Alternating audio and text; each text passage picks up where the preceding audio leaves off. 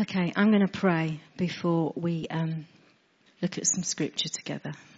Father God, we, we thank you for your presence in this place. We thank you for the way we have already encountered you this morning as we've worshipped you, as we've praised you. And we thank you, Father God, now that as we look to your word, that you're going to speak to us.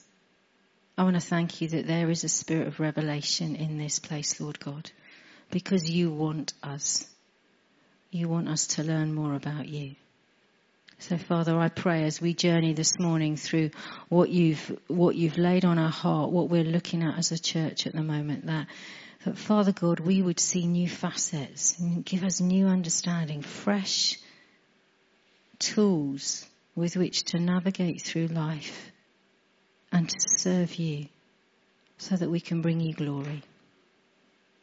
Father, take the words that I'm going to speak this morning and those that are not of you, would they just dissipate away? But those things that are of you, I pray they'd go deep into each one of us and that they would bear the fruit that you want them to bear. In Jesus' name. Amen. So the series that we're currently doing is the, the, the church is Christ's body. So what? Following on from Jesus is Lord. So what? And we're just looking at what the church of Jesus Christ is and therefore what it isn't. So last week, Andy began really by unpacking the, the kind of basics of that. If you weren't here, I'd really encourage you to listen to it. It was, it was good. God is doing something really amazing in our midst. And what's incredible is we get the choice as to whether we take part in that or not, because God will never force us. I, I believe we're on, we believe we're on a journey together because we need to get it right in here, so we get it right out there. And we know that God has got great things for our town, for our region, and for our nation. This morning in pre-service prayer, one of the things that uh, God reminded me of, of something that happened a few weeks ago, and we've had a lot of wind the last little while. I don't know if you've noticed. We've had a lot, a lot of wind, and and God had spoken to me about that a few weeks ago now about there being actually as I say that I didn't realise the curtains are open up there and the wind's blowing in. Sorry about that if it's drafty. Somebody might need to close that. Okay, that's like a confirmation from heaven. The winds of change are over us as a nation. And and I saw this picture this morning in pre-service prayer of this massive wind turbine being erected and what's incredible about a wind turbine is it captures the energy of the wind and generates electricity, which brings power. And actually, we as God's people, I believe, are called to be like those wind turbine, that wind turbine, actually catching what's happening in the heavenlies, in the spirit, but that's generating down power on earth to transform lives. So, so exciting days. One of the things that Andy, or the main thing that Andy unpacked last week was that church isn't actually a building. That's why it was funny when he said about we've got church for an extra. The, this is not the church. You, I mean, I know it's a school, but even if it was our own building, this is not the church.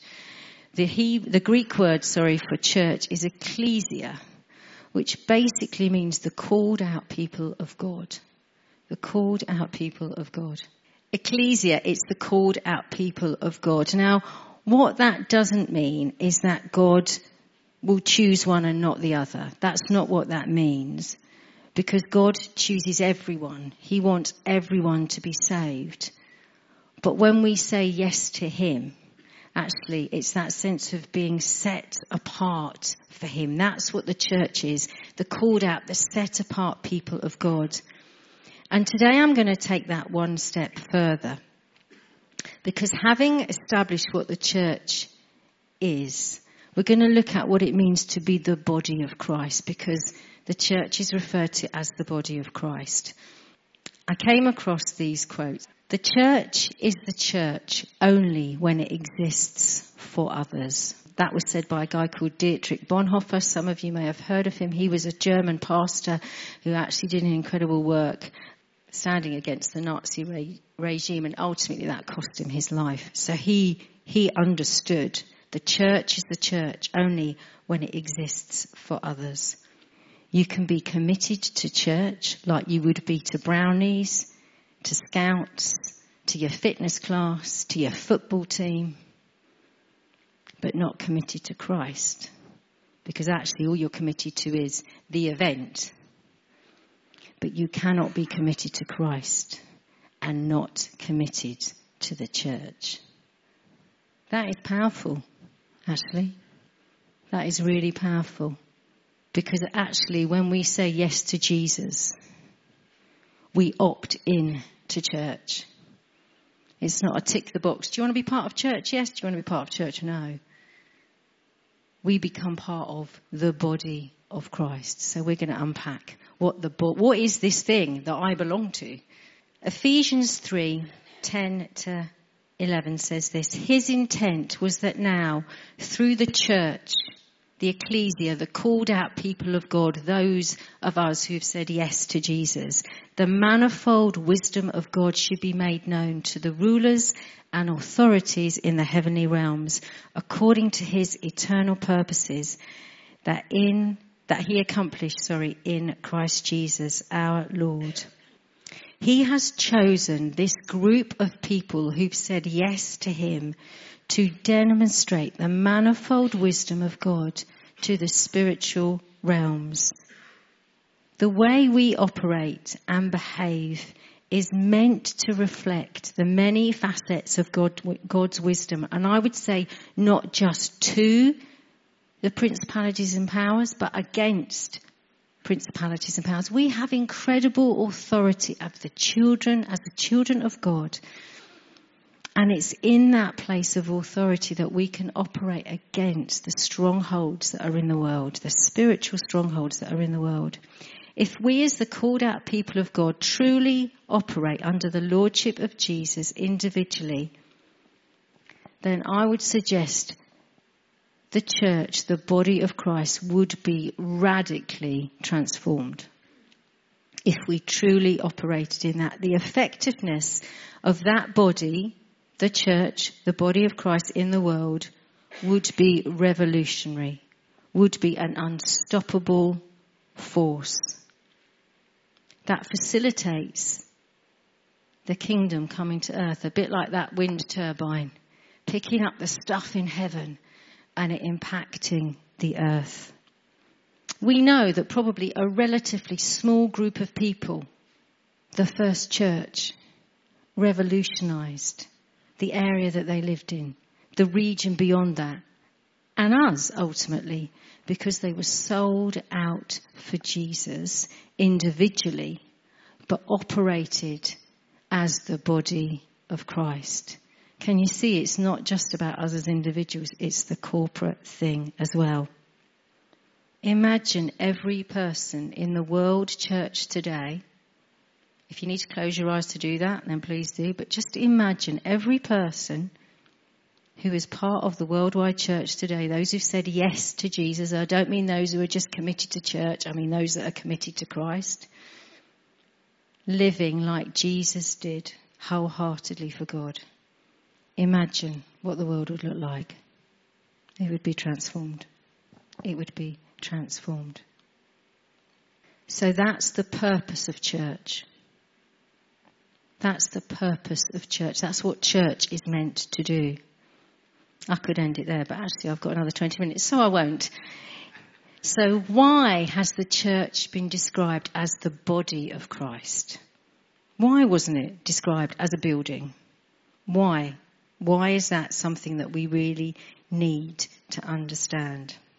Paul addressing the church in Corinth says that you are the body of Christ and individual members of it. Or in other translations, it says that you are a unique and vital part of the body of Christ. Now we are going to be very un-British now, and we are going to turn to somebody next to us, and we are going to talk to them, and we are going to say, now we're going to say this, I am unique and a vital part of the body of Christ. I am unique and a vital part of the body of Christ. Unique and a vital part of the body of Christ.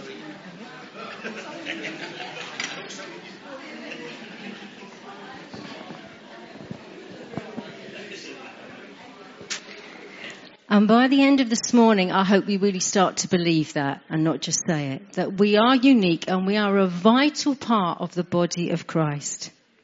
In Colossians 1, 15 to 18, we read this. He, talking about Jesus, is the image of the invisible God, the firstborn of all creation. For by him all things were created in heaven and on earth, visible and invisible, whether thrones or dominions or rulers or authorities. All things were created through him and for him. And he is before all things, and in all things, and in him all things hold together. And he is the head of the body, the church. He is the beginning, the firstborn from the dead, that in everything he might be preeminent. The Amplified Version um, translates that word head as life source or leader. So Jesus is the life source, the leader of the body, the called out people of God, the church. That's really important. Jesus and only Jesus is the head of the church, is the source of life of the church, is the leader of the church. Now, Andy and I have been given the responsibility to lead this church, but we lead it under the headship of Jesus and with the constant inspiration and leading of the Holy Spirit. It's not our church. It's His church. And that's really, really important. That's something as key leaders, we, we, we constantly give the church back to Jesus. Because if, if it's us in that place of headship, sorry guys, but you might as well pack up and go home because we will not be effective. It's only when we're under the lordship of Jesus and his leading and guiding that we will be what he wants us to be and effective in this part of the body of Christ, if that makes sense. So why a body? Why is the church referred to as the body of Christ and not a building? The body. Bit of biology lesson this morning. The body, the, the body is the most complex machine ever invented, I would suggest. Man has studied the function of the body for thousands of years and we still do not understand how it all works completely. We don't understand. We know in part, we do not understand. It's a shame Joe isn't here this morning because as a doctor, I'm sure she'd be nodding her head saying yes.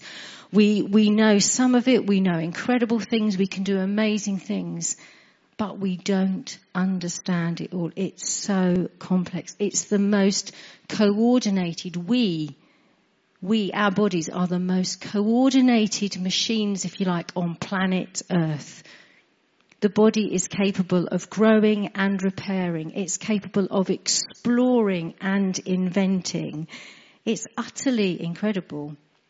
It knows when it needs fuel. I know I do. Probably know when I don't need fuel, but it knows when it needs fuel. It knows when it needs to rest. It has incredible ability to adapt and an amazing capacity to endure. Our bodies are fearfully and wonderfully made. The body is able to think, to feel emotions, to feel empathy, to take responsibility. Do you get the picture? The body is an amazing thing. So what better way to describe the church as the body of Christ? Some interesting facts about the human body. Why not? Did you know that humans, human teeth are just as strong as shark teeth? Interesting. I didn't know that. Scientists estimate that the nose can recognize a trillion different scents. I didn't know there were a trillion different scents, but anyway, human information, sorry, information zooms along the nerves at about 250 miles an hour. The human heart beats more than three billion times in an average lifespan. That's amazing. It's amazing. A sneeze regularly exceeds 100 miles an hour. Interesting. And a cough clocks in at about 60 miles an hour. So, you know, Just, just watch out. And the average body has approximately, how many cells do you think there are in the average body? A few trillions, I'm hearing. Any advance on a few trillions? 37.2, I don't know who counted them, you know, but anyway, 37.2 trillion cells, and there are 200 different types of cells. We are complex. A body, as I said, is fearfully and wonderfully made, the pinnacle of God's creation, and it's how he explains his church. The coordination in the human body is amazing because each part knows what it's meant to be doing and depends on the other part. 1 Corinthians 12 says this, just as the body is one and has many members, all the members of the body, though many, are one body. So it is with Christ. For in the Spirit we were all baptized into one body, Jews or Greeks, slaves or free, and we were made to drink of one Spirit. For the body does not consist of one member, but of many. If the foot should say, because I'm not a hand, I do not belong to the body, that would not make it any less part of the body. And if the ear should say, because I'm not a, an eye, I do not belong to the body, that would not make it any less a part of the body. If the whole body were an eye, where would the sense of hearing be? And if the whole body were an ear, where would the sense of smell be? But as it is, God arranged the members in the body each one of them as he chose.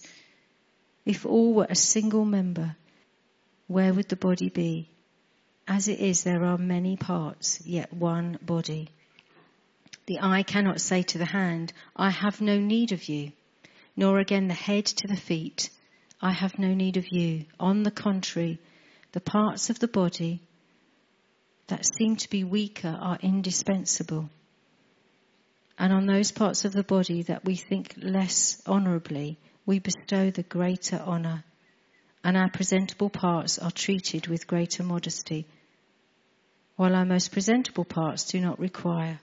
And there may be no division in the body, but that the members may have the same care for one another. If one member suffers, all suffer together. If one member is honoured, all rejoice together. We all matter and we all have a part to play. We don't all play the same part. Just as the human body is made up of many cells, many different parts, so it is with the body of Christ. As I said earlier, we can't be Christians and not be part of Christ's body. An amputated foot does not work very well on its own, and a body without a foot is not going to be able to travel as far. So if as the as members of the body of Christ we choose to opt out, not only do we suffer, but everybody suffers. When we become Christians, when we surrender our lives to the Lordship of Jesus, we become part of His body. As I said before, it's not an opt out option. We are part of the body of Christ. And I expect my foot to be attached to my body all of the time, not just on a Sunday. All of the time, we're connected together. We need to be connected to our source, Jesus the head, but we need to be connected to each other. Without that connection, we will be less than we could be. Without this body, I will be less than I could be. Belonging to a church is not an optional extra for a Christian. It's a vital place where we can develop and grow. I mentioned earlier that there are 200 different types of cell in the human body. This is a really good biology lesson this morning, isn't it? It's cool. Does anybody know what that is? DNA, DNA. So all of our cells the trillions of different, of the trillion cells and the 200 different types of cell all have the same DNA in them. My cells belong together. And if we just think about that DNA thing, it's not in the Bible, but just think about that DNA thing a bit. The church, the global church, the body of, of Christ has the same DNA in every cell. And I would suggest that DNA is Jesus is Lord. That's, that's what holds us all together. Have you ever had a moment where you've met somebody new, never met them before, and you feel a connection to them, and then in the conversation you find out they're a Christian? Do you know, just, have you ever had that happen? And it's like, oh, we're, we're connected. It's that thing. You, you feel like you know them even though you don't know them. That's part of being, part of being, part of the body. So if the church is the body of Christ, which hopefully we all agree that it is now, then we are an important part of that body, whether we realize it or not. And if as Christians we're not connected to a body, then actually we will not enter into the fullness of all that God has for us. As Andy said last week, it's not something, church is not something we go to. It's something that we belong to. It's a body that we're part of. The church is the body of Christ. The church is us. We don't go to church. We are the church. We are the church. Now, our Sunday mornings, this thing that we do call church, we all say, I go to church. We all say it. And I don't know that we're going to be able to change that vocabulary, but we need to understand the thinking of actually what, what it really means. I actually prefer the messianic, uh, messianic believers call their church congregation. They don't call it church. They go to congregation and actually that, that is what this, what this is. So what are our Sunday morning gatherings, our going to church? What's that meant to look like? Why, why do we do that? Well, I would suggest this, that we gather as a family of believers to grow together in being more like Jesus so that we can go into the world and be Jesus, giving our lives for his glory. We gather as a family of believers to grow together in being more like Jesus so that we can go into the world and be Jesus, giving our lives for his glory. That should be what our Sunday morning meetings are all about. To encourage each other and to cheer each other on in what we're doing. That's why testimony time is just, it's so encouraging to hear what God's doing in our individual lives, but we all get to benefit because it encourages us. It really does. We'll never change the world by going to church, but we will change the world by being the church, by being the body of Christ. In Ephesians 11, I won't read it all. I won't read it all through at the moment, but Ephesians 4, 11 to 16 is that passage that talks about us being in the church. There's apostles and prophets and evangelists that are given for the building up of the body. And verse 15 and 16 in the Passion Translation says this. But instead, we will remain strong and always sincere in our love as we express the truth. All our direction and ministries will flow from Christ and lead us deeper into Him, the anointed head of the body, the church. For His body has been formed in His image and is closely joined together and constantly connected as one and every member has been given divine gifts to contribute to the growth of all. And as these gifts operate effectively throughout the whole body, we are built up and made perfect in love. Do you know you have been given divine gifts for the building up of the body of Christ? Every single person has been given something to build up the body of Christ in some way. That's what that passage is saying, which is really powerful. When we disconnect from the body of Christ, now, what I'm not saying is that you stay in a place which isn't operating properly as the body of Christ. Okay, so I, I, what I'm not saying is you stay connected in those environments. You need to follow the leading of the Holy Spirit. But when you're part of a church family where you are able to grow and to flourish, disconnecting from that actually is not good for you. Is not good for you. Like a, an organ disconnected from a body will ultimately die because it's not getting all the nourishment that it needs. So it is with us. And we're going to end with another quote from Dietrich Bonhoeffer. And he said this, the more genuine and deeper our community becomes, the more will everything between us recede, the more clearly and purely will Jesus Christ and his work become the one and only thing that is vital between us. We have one another only through Christ, but through Christ we do have one another wholly and for eternity. That speaks of a committed and completely passionate community of believers whose sole focus is to do what Jesus wants them to do as the head of the body. I want to say to yourself now, I am a vital part of the body of Christ. I am a vital part of the body of Christ. Ponder that question, or that statement rather. I am a vital part of the body of Christ.